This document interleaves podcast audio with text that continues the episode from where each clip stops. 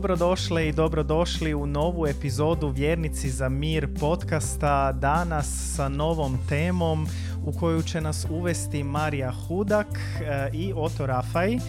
A tema je Balašević na tragu ljudskosti. Pa Marija, dobrodošla, dobrodošli i svi ostali. Mi ostali ćemo poslušati što su Marija i Oto pripremili. I sami ne znamo što nas čeka, ali smo uzbuđeni oko ove teme. Pa Marija, tvoj je mikrofon. Hvala. Ja sam dobila zadatak, u stvari tako smo se dogovorili, da napravim mali uvod u ovu temu današnju koju smo započeli još pre, kada je u stvari bila i najaktualnija ta tema, kada je nas je napustio muzičar Balašević, Đorđe Balašević, koji je, ajde možemo reći slobodno da je bio naš regionalni muzičar. Znači za cijeli region je bio popularan. Tako da sam ja evo malo spremila neke male podatke i da vas uvedem na koji način bismo u stvari trebali pričati danas o nama svima dobro poznatom, Đorđu Balaševiću. Znači Balaševića možemo sagledati sa više strana, recimo ajde da nabrojim nekoliko njegovih životnih uloga. To je recimo muzičar, kantautor, pesnik, pisac, glumac, zabavljač, stand-up komičar, a suprug i otac troje dece pre svega. Znači, bio je porodičan čovek. Bio je posvećeni lokal patriota, a i panonski mornar smo ga nazivali, to je bio njegov epitet, građanin sveta, pa duša slovenska. Eto, voljeli smo ga kao muzičara, ali ja kad sam zagovarala ovu temu, nisam mislila da ovaj put razgovaramo o njemu na ovaj način, kao muzičar i Balašević u svetu muzike. Mislila sam da nismo neki eksperti sad u tome i da u tim oblastima, pa sam mislila da možemo da na neki drugi način da analiziramo njegov životni opus, tako da kažem. Ja lično više sam zadivljena njegovom ljudskošću i njegovom hrabrošću i od sve njegove muzike, što nam se svima svidela njegova muzika, ali njegova hrabrost je me više, tako da kažem, očarala, a to je, da nas samo podsjetim sve, da je čovjek koji je u najgore doba, kada je počinjao jedan bezumni rat, direktno prozivao lidere koji su počeli taj rat, dok je besneo rat. On je pisao kolumnu u radio TV reviji, kritikovao oštro sva politička dešavanja u zemlji i regionu, i tada već u bivšoj Jugoslaviji. Pričao je i pevao kada je najsigurnije bilo ćutati. Pevao je o miru, o ljubavi, o slobodi. Pričao je protiv rata, protiv mržnje, protiv ljudske gluposti.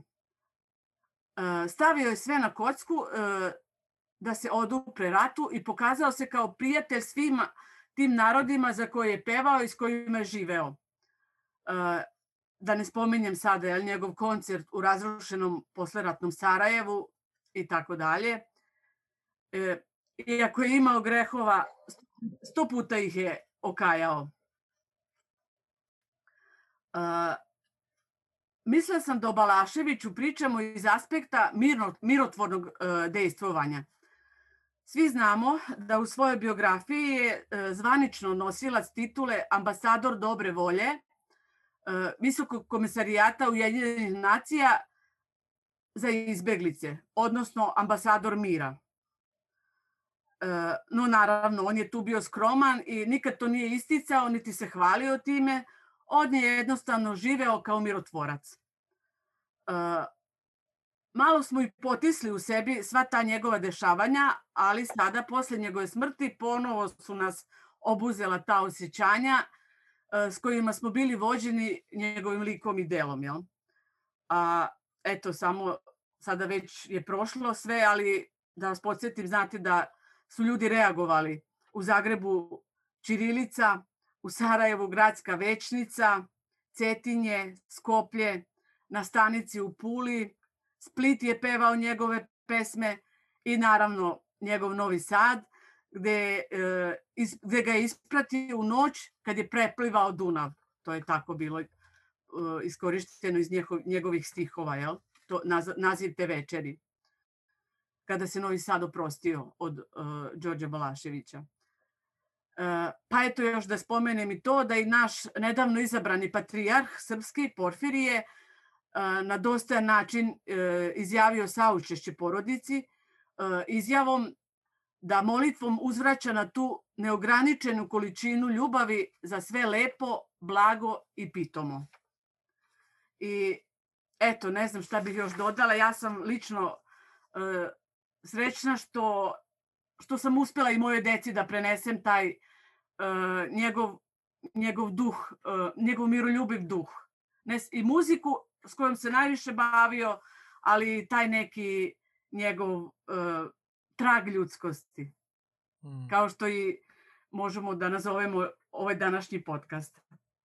Evo, otprilike sam ja htjela da o tome malo danas popričamo, kako ste vi to doživjeli ili da nam prepričate u svojim okruženjima kako se to odrazilo. Hvala ti lijepa, Marija. Ne znam u ovom trenutku da li ti, Oto, želiš još nešto dodat odmah ili idemo kako se netko javlja. Mogu i nešto odmah. Ono što bih ja samo dodao ove prekrasne pojmove što je Marija izvukla, ovo mir, ljubav, sloboda i ovo Porfirijevo blago, pitomo i tak. Te riječi meni su, uz naravno puno tih još pjesničkih pojmova što je Balašević koristio, to je ono što mislim da kad razumiješ jezik, recimo, moglo te dotaći taj njegov, da tako kažem, pojmovnik ili leksika koji je koristio. Tako da meni se taj pjesnički dio zapravo jako sviđa. Iako se sjećam putovanja s tobom, baš Mihail, kad smo pričali i slušao sam i tako, i onda kako si ti pričao o svom svijetu, kako tebi ono je to nije toliko blizak kao što recimo meni bio i tako, i to mi je baš onako, wow, vidiš ti kako možemo pojmati stvari skroz iz drugih rakursa i tako. Ti odrastao si u to doba u Njemačkoj, pa ste se vratili u Jugoslaviju u 80-ima i tako. I da to u tvom svijetu ili vašem svijetu nije baš, eto tako, ono se, kao što sam ja podrazumijevao, wow, to se može slušati, svakoga dira i tako.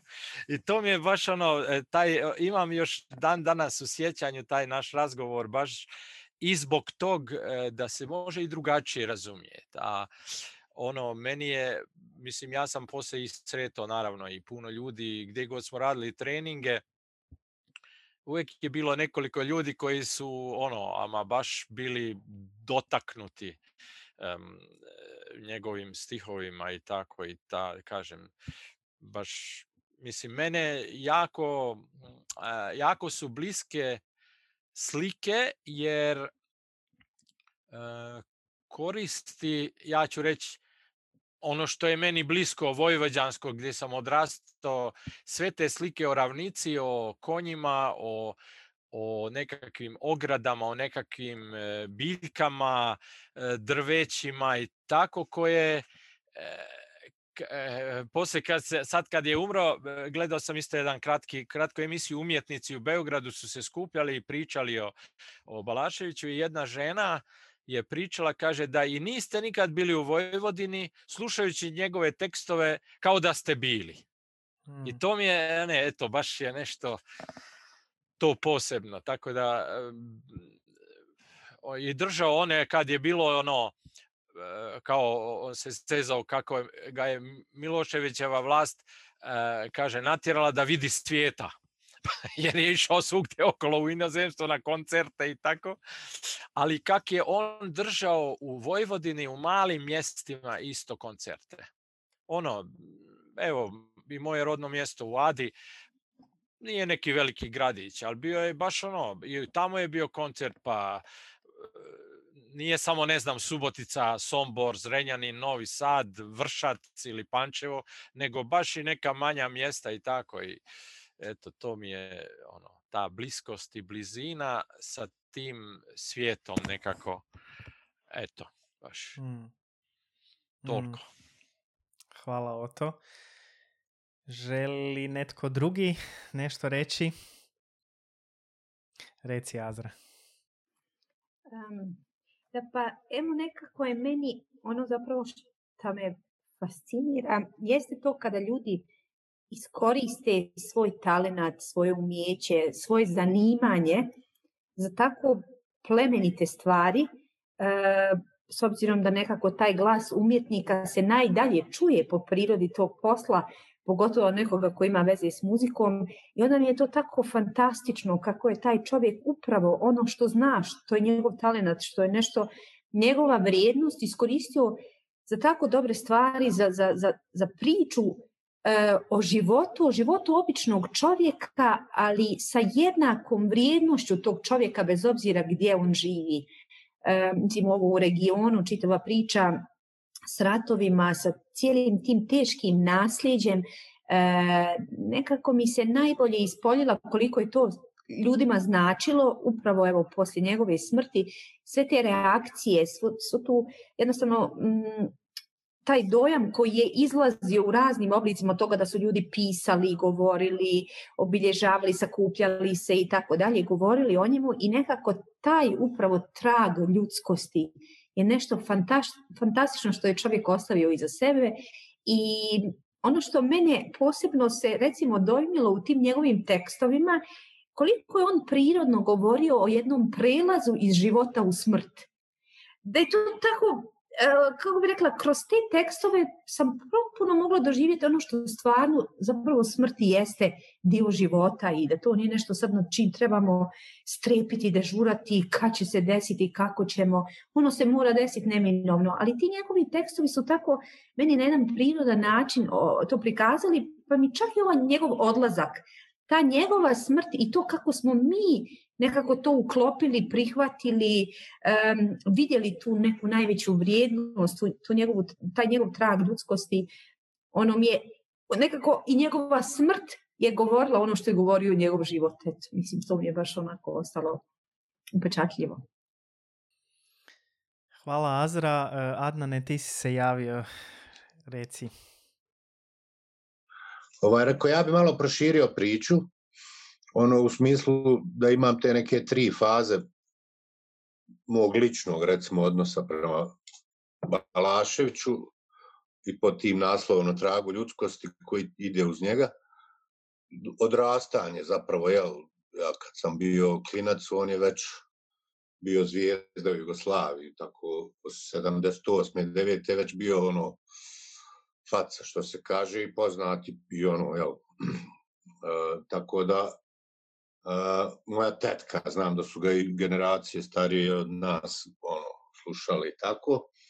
I ono što mi je zanimljivo, upravo, mislim, to je jedan od tih autora, kantautora, umjetnika koji je jako uticao na mene, kao i mnogi drugi. Mislim, dobro, ja sam više možda slušao rock and roll, ali on taj neki je obuhvatao širi spektar muzičkog, da tako kažem. I naravno, ovo što rekoše, on je bio i pjesnik i književnik i svašta, stand-up komičar, mislim, top, ono, stvarno je bilo to. Koncerti su njegove bili zapravo jedna tako predivna kombinacija humora i, kako bi to nazvao, te neke sevdaha, što mi u Bosni kažemo, ili te neke ljubavne pjesme, ali i političke ili aktivističke oštrine kada je to bilo. Ali to tada, recimo, u Jugoslaviji, sjećam se da je ono kasnije bilo kao kontraverza, da su ga prozivali što je o Titu, onako bio režimski pjevač, što bi rekli danas. I on to nije ni krio, on čak je govorio da je neke stvari tu promijenio, ali zapravo nije krio simpatije ni kasnije, zato isto nekad na tragu tog, recimo meni je sjećanje kad je on umro, došlo prvo sjećanje jedno na njega, sam mora bio dijete, bio ona serija Vojnici, ne znam da li to neko pamti, gdje su oni glumili neke momke na vojnom roku.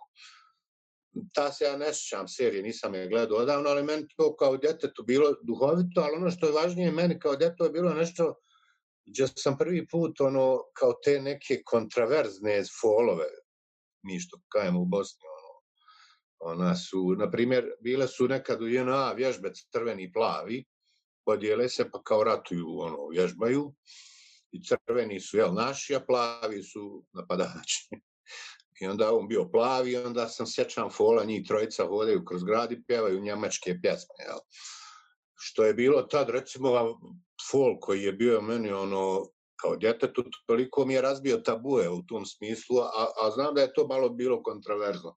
A što to spominjem, upravo ta hrabrost koja će se kasnije pokazati, ta jedan umjetnička hrabrost prije svega, ali i ljudska, da se uopšte ulazi u te neke zezancije, bez obzira što bi sad mi gledali njega kao da je to bio baš uz taj režim, ali i što je drugo sjećanje mi je 87. kad već se naziru crni oblaci, jugoslavenski, da je on, recimo, sjećam se stiha, Budi se vampir četnički, kad je to bilo još svima nama nejasno, odnosno bar u većini. Ne znam da li se sjećate tih albuma, mislim, ja sam odrastao u sve te pjesme, ali te najvažnije njegove prve albume, ne znam, Boža Puk, to su remek djela i šta ja znam, Rani, Mrazi, ali to poslije isto pred rat već počinje, ima tu težinu političkog pritiskao i ja se sjećam predratnih koncerata koji su bili sve, neću reći tužniji, ali opterećeni time što je pred nama, čega je on bio duboko svjestan.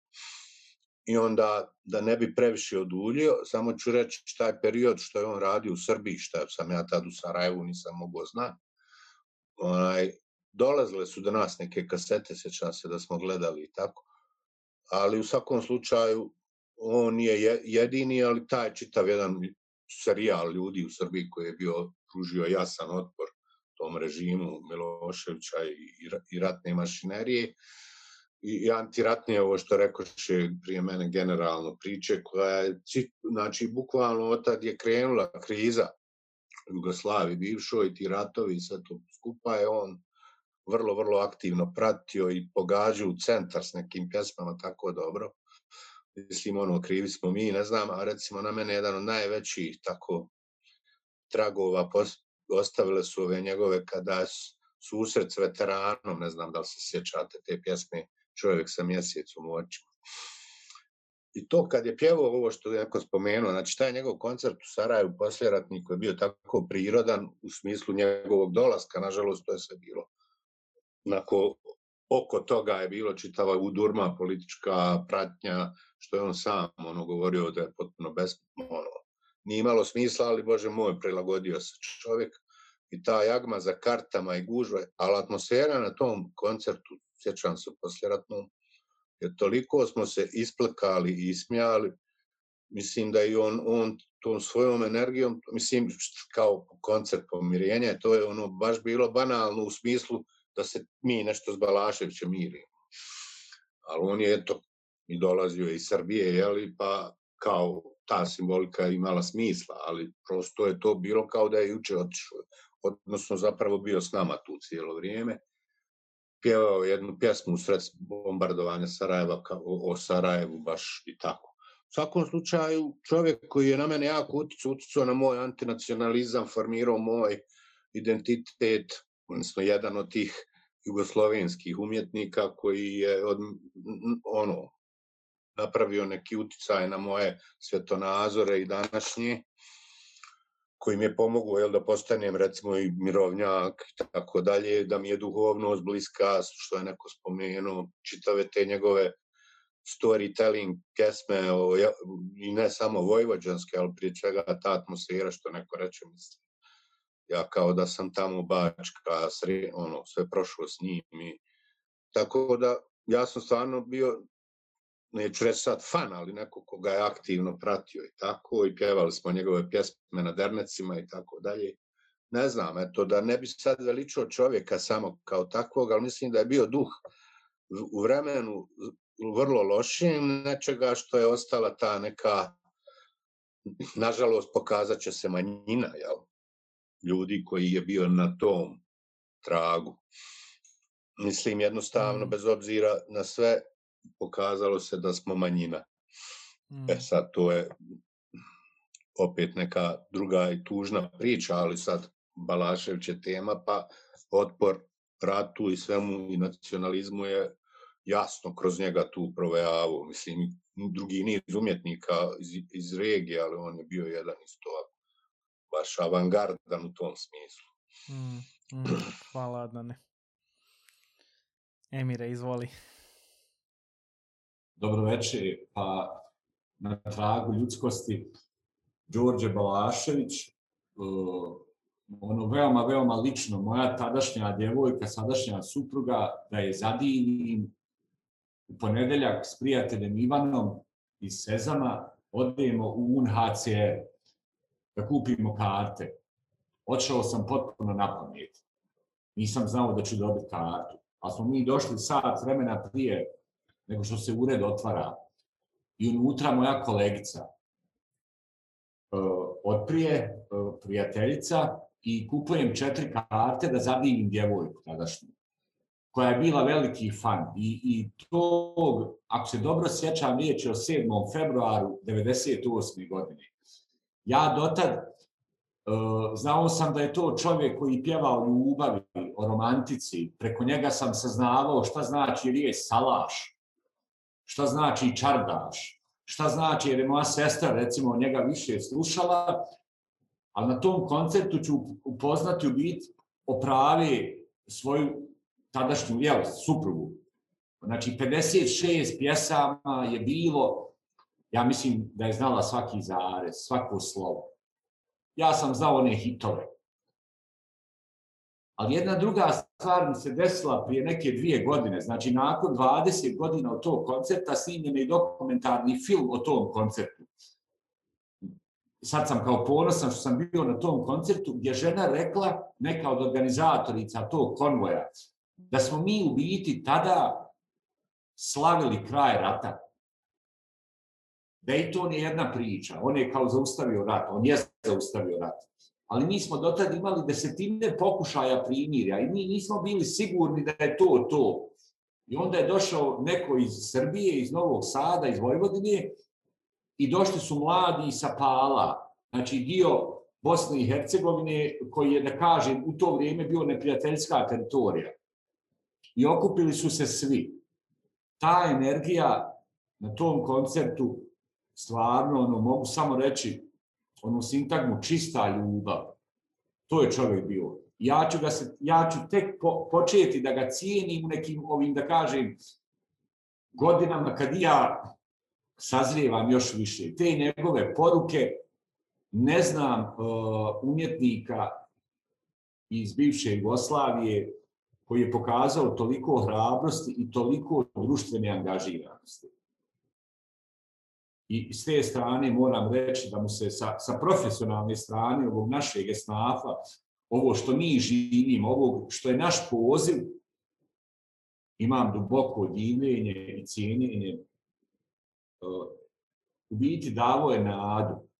Jer kad ste, Adnan reče, dolazile su neke kasete, jesu. Ja sad ne mogu tačno locirati šta je bilo, ali da neko ima hrabrosti da govori takve stvari o tvojoj o tvojoj zemlji, da ti neko vjeruje. Možda je to ključno. Imali smo osjećaj da nam je on vjerovao. Ono što nam nisu sve diplomate iz bijelog svijeta vjerovali. Evo neko ko nije odavdje, a tu je. I govori ono što mi proživljavamo.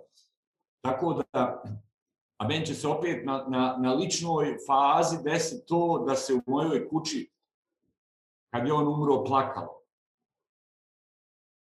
Znači, jer mi je umrlo 15 dana nakon oca, plus minus.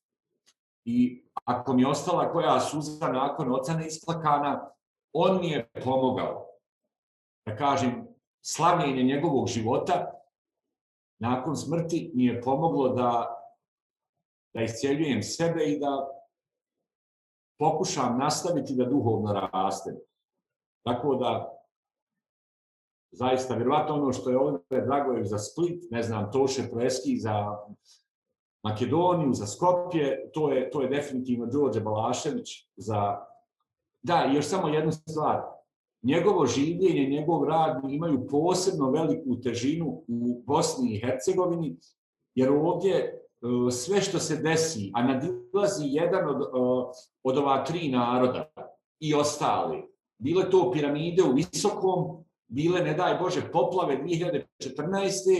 Bila pandemija, a tu od ljudi je na prvom mjestu staviti Đorđa Balaševića, jer zaista nevezano kome smatraš sebe da pripadaš i kome možda istinski pripadaš, on je tu.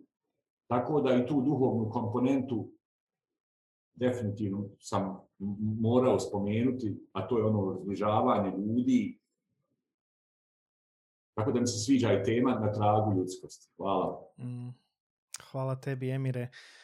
Jako me dirnula i tvoja ranjivost u svemu ovome što si pričao i tvoja osobna priča koja je povezana s time. Hvala ti puno.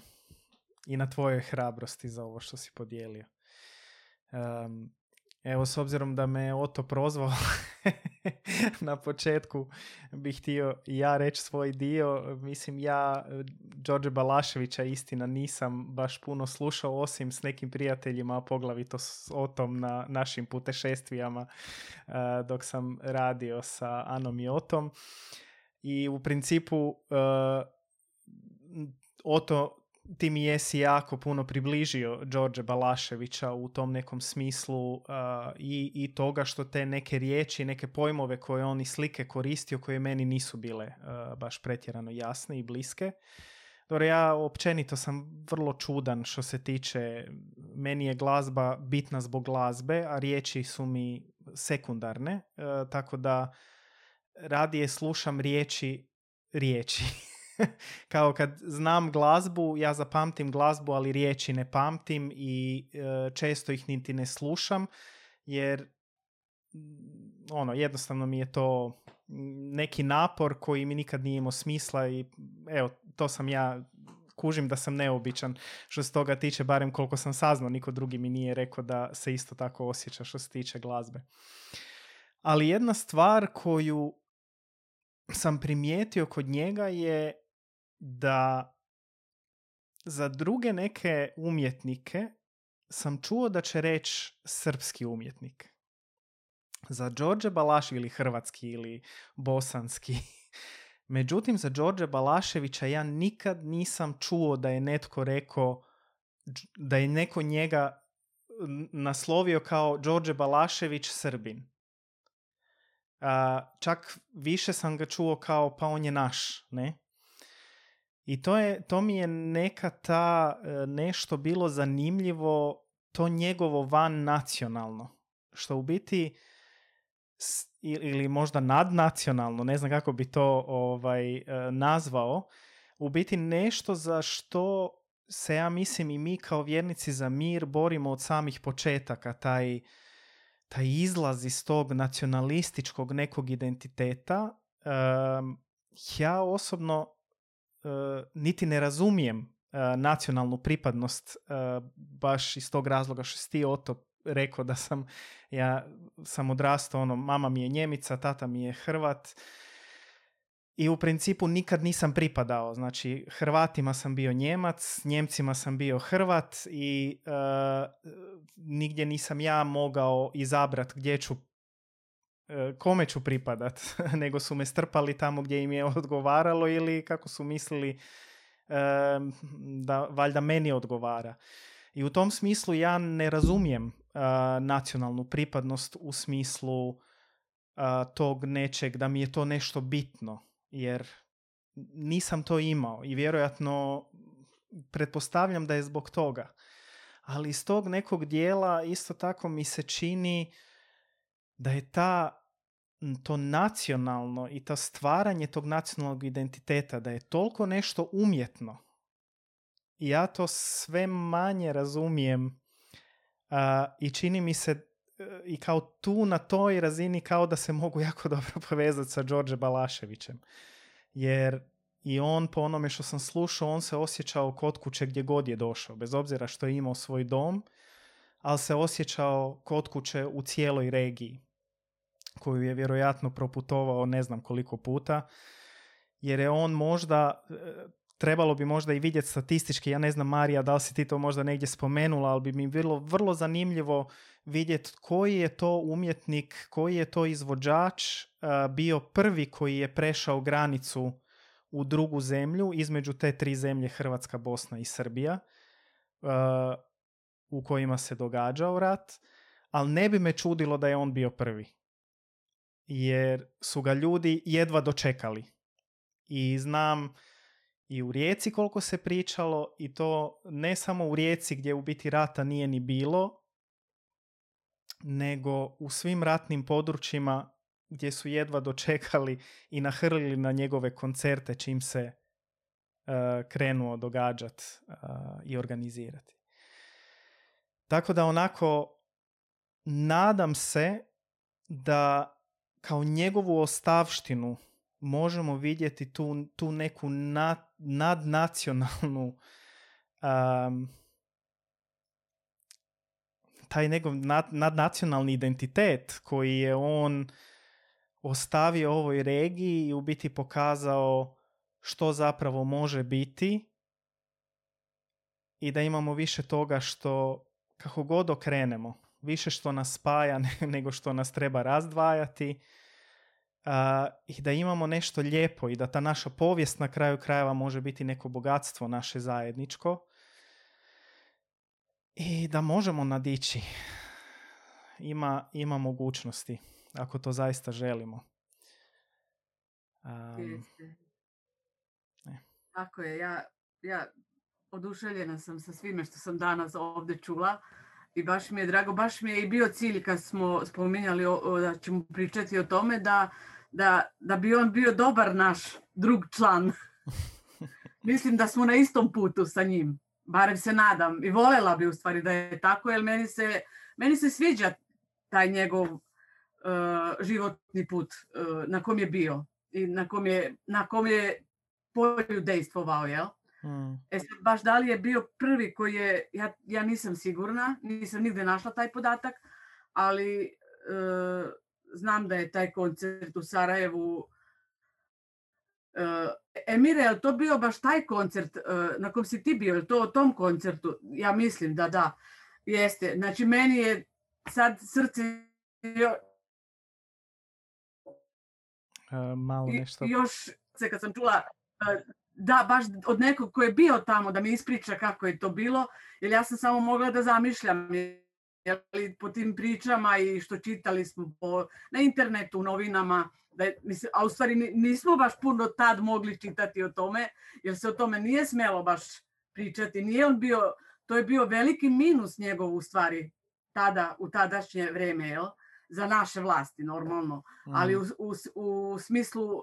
mirotvorstva je napravio veliki korak, mislim, to se zna, ali nije njima tada bio cilj da rade na tom mirotvorstvu, jel? To znamo. Ali baš mi je drago da ste podijelili svi sada ova razmišljanja i posebno, Emire, što si nam preneo te utiske koje si ti tamo stekao i kako je to dejstvovalo na tebe u stvari pozitivno, normalno, jel? I sada još više mogu da zamislim taj koncert koji se tada tamo održao. I mislim da je to bila velika stvar. A sada čujem da i vi tako mislite, većina vas, da je to stvarno nešto veliko se tamo odigralo tada. Barem simbolički, ako ne drugačije. Nisam siguran, Adnane, ti si se javio, da, reci. Mislim, ja bi mogao o ovome dugo. Mislim, ja često sa svojim društvom tu pričam o njemu ili šta ja znam. Ne sad, nažalost, povodom njegove smrti. Ali ono što, mislim, zbog svih ti, što sam rekao već prethodno, uticaja koje on ostavio na mnoge ljude tu i ja znam da sam s čerke Adni, koja je sad 20 godina, jel, preko Balašević, ono, pošto sam, jako mi je bilo bitno da utiče na muzički ukus moje čerke, pa sam Balaševića joj reklamirao još dok je bila, ne znam, djevojčica. Tako i znam da ga dan danas voli, sve ovo ćemo mi sad, ćemo pod nje da razumijeva i tako, ali zašto je on bitno još dodatno je upravo ovo što se ti govorio, Mihail, identitetska priča koja je neko je onako jedan tužan skavlaj u glavi zajedno sa s njim. Mislim, je, dobro, to je malo patetično rečeno, ali zapravo on jeste čovjek koji je bio nekako lišen tog vrste, iako on čak je i govorio, ja sam to nešto, pa mislim, on je bio potpuno opersan od nacionalizma bilo koje vrste, pa takvi ljudi onda mogu o svemu tome da pričaju bez tabua. I ta hrabrost, znanje, vještina da se izađe stvarno pred sarajevsku publiku, tad, mislim, ja sam bio u publici, ali mi je, ja ne znam, njega doživljavao ono ko je rana nekog, da ga znam, jel, ali to, nažalost, nisam ga znao lično, ali hoću da vam kažem, meni nije toliko bilo neobično što je on tu, ali mogu misliti kako je njemu bilo, on je negdje to ispominjao, kako je zaznuto doći, ne znam, u gradu koji je bio pod opsadom 4 godine. Ali jako se dobro iznio s tim. Ne samo što je to, što je Emir rekao, umjetnički, to je bilo fantastično, jedan spoj ljubavi i umjetnosti i svega ostalog. Kako bi rekao, našao je jednu mjeru u onom smislu da se obraća ljudima, eto, koji su propatili, jel? A on to da ih kao i zabavlja, a u isto vrijeme da im, nemam pojma šta, tu katarzu nekakvu nosi. I sve je to stvarno tamo bilo. I taj, nevjerojatno, mislim, ja i moja supruga, ono, mi smo samo stavili maramice u džepove da idemo plakat. Mislim, jasno mi je da će to biti na tom tragu i pjevaš, plačeš, smiješ se i tako, to je ta jedna baš poviše. Nemoj se, ali jedan ima u tom dokumentarcu o tom njegovom konceptu, jedan dobar fazon. On je bio u hotelu jednom smješten i kao security je, znaš, bio tu oko njega kao da ga ne bi neko, je li bilo stvarno neki prijetnji, ono, mnogi su se nacionalisti i sarajevski i srpski, odnosno, jel, bošnjački bunili, eto, kao Balašević, ali mislim, nemaju pojma ni ko je on, samo eto, kao simbol nečeg što nisu oni. I zapravo, a smiješno, zato što puno ljudi u Sarajevu njega jako voli, šta znam, i sad security kako je bio, našlo se nakih 10, ono što bi mi rekla, ludi Sarajlija, koji su, ono, oteli ga security, odveli ga kod sebe u kafanu, da se derneči s njima. Mislim, on je dobrovoljno, naravno, s njima otišao, ali to je toliko bilo, onaj, smiješno, ono, gledati u dokumentarcu kad on priča o tome, mislim, ja sam, ono, simpatično, ono, imaju neke slike s toga i tako. Ali to tako, to je on, to je odnos od njega i ljudi, znaš, njega neke Sarajlije otimaju od Umprofora, ono, kao, mislim, ono, potpuno prirodna scena, jel? Tako da, fantastični, o njemu priča bi izvlačili i tako dalje. Ono što je meni još dodatno jako bitno, što sam tek kasnije, kad sam možda odrastao, sazrio, otkrio neke metafore koje nisam prije doživljavao, kao upozorenja, jel, na ono što se dešava i što je, onaj, prethodilo, odnosno što će kasnije biti u Jugoslaviji, kad je, ono, mislim, ja sam, ona pjesma Narodnjaci je uvijek, ima on puno tih metafora koje su dvosmislene, ono, ne znam, svašta se rodi u mutnoj vodi, jel, ali, ono, za narodnjake bi sam uglavnom furali kao da je to priča, ono, ne znam, Aldu Muslimoviću, ali zapravo kad smo poslije ono gledali, to je zapravo dolazak nacionalizma, zapravo, baš je ga jednako dobro smjestio.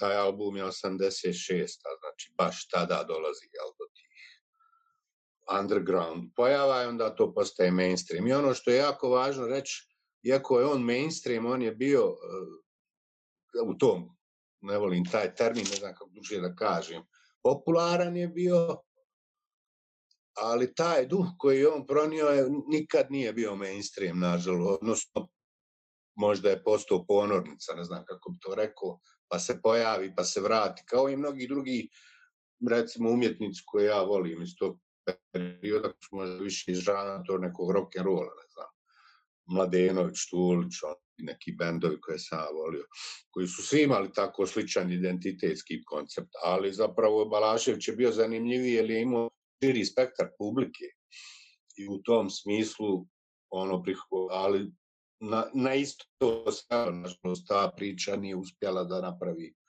otpor tom nacionalizmu dovoljno jak da bih uspjela. Hvala, Adnane. Oto, izvoli. Ja sam htio nešto nadovezati. To je jedna mala slika, a to je da je film koji je na Tisi, on je i snimio film, pa pjesme i tako su uklopljene, to je snimao u Adi, u mom rodnom mjestu.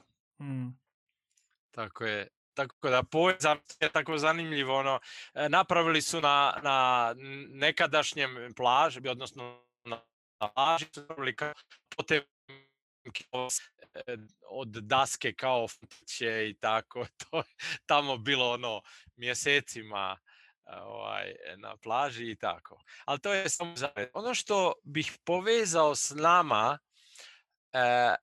u smislu to vjernici za mir ili tako neka duhovna povezanost ljudi, ono što se meni čini da je on bio zaista dotakao ljude koji su, ja ću reći možda upravo od tih jasnih nacionalnih identiteta koji put na rubu, pogotovo nakon raspada Jugoslavije. To su puno mješovitih brakova, puno tih konteksta familijarnih koji su multinacionalni ili multiidentitetski, koji nisu, da tako kažem, nametali nekome te svoje, uvjetno kazano sad, mješovite identitete. Nego su to živjeli, kako bi rekao, kad si ih eventualno pita u nekakvom sigurnom prostoru, ja se često sjetim naših treninga međureligijskih edukativnih susreta u Nahli što smo održavali. Tamo smo znali sretati ljude koji su govorili, ne znam, dedo mi je ovo, djedo mi je ono, drugi dedo, druga baka i to. I sad, a ko sam ja? Ta pitanja kako su se ove države koje su se stvorile ponašali isključivo s tim identitetima, to je on, mislim, uspio održati kao veliku vrednotu zapravo. I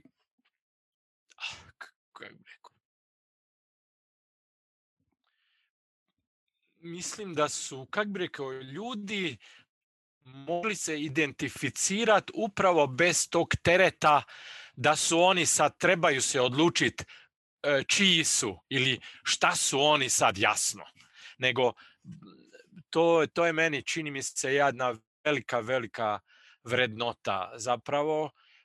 To samo, mislim, ilustracija kako, recimo, danas sam isto gledao na Al Jazeera neke slike iz rata i tako, kako je ljude kad pitaš, oni kažu, ja u Bosni kao Bosanac, da mi ne nameću ovo, ne znam, jel moraš se odlučiti jesi Hrvat, jesi Bošnjak ili si Srbin.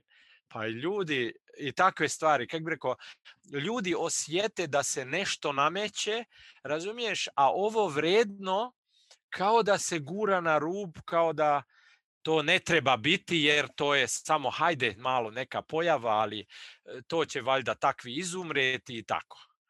I čini mi se da je on u ovoj regiji uspio s tim nekim jezikom poezije univerzalnim i slikama upravo govoriti o toj ljudskosti. To je ta ljudskost što ljudi, po mom mišljenju, prepoznaju i tako. Ja ne isključujem da sad neće neki jasno identitetski određeni Srbin ili Hrvat ili ne znam, Slovenac ili ne znam ko volit Balaševićeve pesme. To ne isključujem, ali čini mi se da ima jedna nit koja je baš na tom tragu ljudskosti, se ljudi prepoznaju, tako da je irelevantno taj pasoš koji imaš ili ne znam neki jasan identitet u smislu tog to smo samo i ništa drugo. Hvala ti, Oto. Adnane, ti si se javio da bi nešto rekao, izvoli. Pa ne, htio sam nešto nadopuniti vezano to za njegov, taj što je Oto, identitetski, sad malo bi samo podcrtao što meni se čini jako važno, ono, da takvi ljudi poput njega, on nije jedini, on je jedan, ako, hajde, kao možda neki lider te priče u umjetničkim smislu, ali i taj što je on dio ovakvih grupa prirodno kakvi smo mi, zato što baš, znaš, ja meni nije nikakav problem za njega reći da je Bosanac u nekom simboličkom smislu, ili on je tu sa mnom bio, on se tako izjašnjao, osjećao i govorio. I ta pjesma koju je on napisao za vrijeme rata, mislim, Sevdalinka, djevojka, simbolika Bosne kao djevojke, fenomenalna, ono, stvarno sa jednom suštinom, odličnom, pravo te priče o identitetima i nažalost onome što se tad u Bosni dešavalo. I samo bi podcrtao što se tiče vjere i njega, on recimo nije nikad nešto to pretjerano davao, nikad prvi plan, ali znao je uvijek predivne simbole. Ja sjećam na tim koncertima sarajevskim, ono baš da Bosnu, da je uvijek naglašavao to zajedništvo i religije i ono, tog nekog, kako bi to danas mi nazvali, jel, onog univerzalnog, nadilazi te granice i da je to sve, tu smo zajedno u nekakvoj priči. On je to jako dobro slikao i pričao hrabro. Samo bih rekao da mi se svidjelo što je i nekoliko, osim Porfirija, kod nas je jedan, ako imam Velični, jedan Urbani, recimo, imam napisao isto nešto lijepo o njemu, međutim, hajde da ne kvarim priču. Poslije dole ono komentare kad čitate, ono, mislim, ali bitno je to što ima tog utjecaja čak i u tom nekom među vjerskim liderima. Ja mislim da je on po mom nekom duhu tu prisutan kao i mnogi drugi ljudi tih vrijednosti i neko ko bi mirne volje danas to podržao ili bio tu ili kako god. Hvala, Adnane. Izvoli, Emire. Pitanje, vjernici za mir i sva ova priča o Balaševiću na tragu ljudskosti. Počet ću možda s nečim netipičnim, nedavno vezano kao da li je jugonostalgičar, neki od njegovih odgovora, kao pa eto možda jesam, možda nisam, ali da budem iskren, ja sam jugoplastikonostalgičar. I onda počinje pričati o tri evropske krune tadašnje generacije, Kukoć, Rađan, naš odavde Zeničanin, Zoran Savić i tako dalje. Hoću da kažem duh, duhovitost. S aspekta vjere poruka mi je o nekom višem cilju, a kročiš do tog cilja vrlo autentično. E to je on nekako meni bio autentičan, istrajan, a istovremeno blag. Nisam vidio da ugrožava druge. Na kraju krajeva, kad je riječ o Đorđu Balaševiću, ja i ne znam ko su drugi. Eto, to mi je identitetski od 7 do 77 ili do 107, mislim da je pokrivao, da je ljude uključivao, integrisao, a nije ja se ne sjećam da je bilo neke stigme prema određenim skupinama, pa čak i ovim veoma desni. Ali opet je jasno je imenovao i artikulisao u to vrijeme Miloševićevce i ostalo. Možda kažem, na prvom mjestu mi je to njegov snaga, njegovog duha i veoma originalan, nepatvoren pristup umjetnosti, životu, pomirenju. Hvala. Hvala, Emire. Evo, bližimo se kraju ove naše epizode, pa bih htio postaviti još jedno pitanje, a to je što zapravo mi, mislim, na tragu ovoga već što je malo spominjao i Adnan rekao da je utjecao na neke duhovne vođe, što vjernici mogu naučiti od njega? Pa ono što baš razmišljam na tom tragu zapravo da je on uspio na toj jednoj duhovnoj razini spojiti ljude. Kako to da službene vjerske zajednice to ne uspijevaju? Kako to? Kakvi smo mi to vjernici koji se pozivamo na Božje upute o ljudskosti, o ljubavi prema drugima, o to, a u regiji, a i šire u svijetu, pa kakvi smo mi to ljudi? Kako to ne uspijevamo poruke vjerske, da tako kažem, tako svjedočiti, pretočiti u svoj vlastiti život, ne drugima mlatiti glavu sa Biblijom ili Kuranom ili tako, nego kako mi to ne izdržimo svjedočiti ljudskost. Kako to napraviti? Jer kad pogledam, na primjer, on nije imao nikakvu službenu vjersku pogreb ili ne znam, ali pogledajte snimke kak je on pričao, recimo otišao na pogreb ovog violinista Šön Ignaca. Kako on, možete naći na YouTube-u, kako on govori o tom čovjeku. Ili tako, kako bi rekao, kako ta ljudskost kao da je nekako stavljeno na stranu kad vjerski lideri govore nešto o drugima, kad poručuju. Toliko naglašavaju tu vlastitu nešto kao najbolju da zapravo ne znam, ali to ostaje na deklarativnoj razini i gotovo. Koliko čujem, nije možda toliko što mi možemo naučiti zapravo neka jasna poruka, nego zapravo pitanje, da si postavimo pitanje što se to zapravo dešava u našim vjerskim zajednicama, da mi ne možemo sa svim tim što govorimo o ljubavi, o zajedništvu i ne znam svemu, a u principu nismo ni blizu onoga što je on uspio napraviti. Adnane, ti si još htio nešto dodati. Kratko bih rekao, da se nadovežem, samo da kažem da on svjedoči duh nekakve sveukupnosti, ljudskosti i tako dalje, a naše religije su ukidnapovane od nacionalizma i njega i njih i porediti vjerske lidere, većinu, da neću sad za sve da kažem, ali recimo, nažalost, tako je, i čak i pripadnika zajednica. Naš, prosto, takvi ljudi ni ne slušaju Balaševića u tom nekom smislu, ozbiljnije možda i zabave, samo da, ali u tom smislu taj duh, ne samo tog nad identitetskog ili nečega što nadilazi, nego taj duh slobode, ono, borbe za pravdu i sve to što bi recimo za Balaševića mogli navoditi, to našim vjerskim zajednicama je trenutno periferno, znači. Ne, to čak nije ni uporedivo. On je ono, naš, ono, avangarda i za civilno društvo, a kamoli za crkve je. Malo sam sad.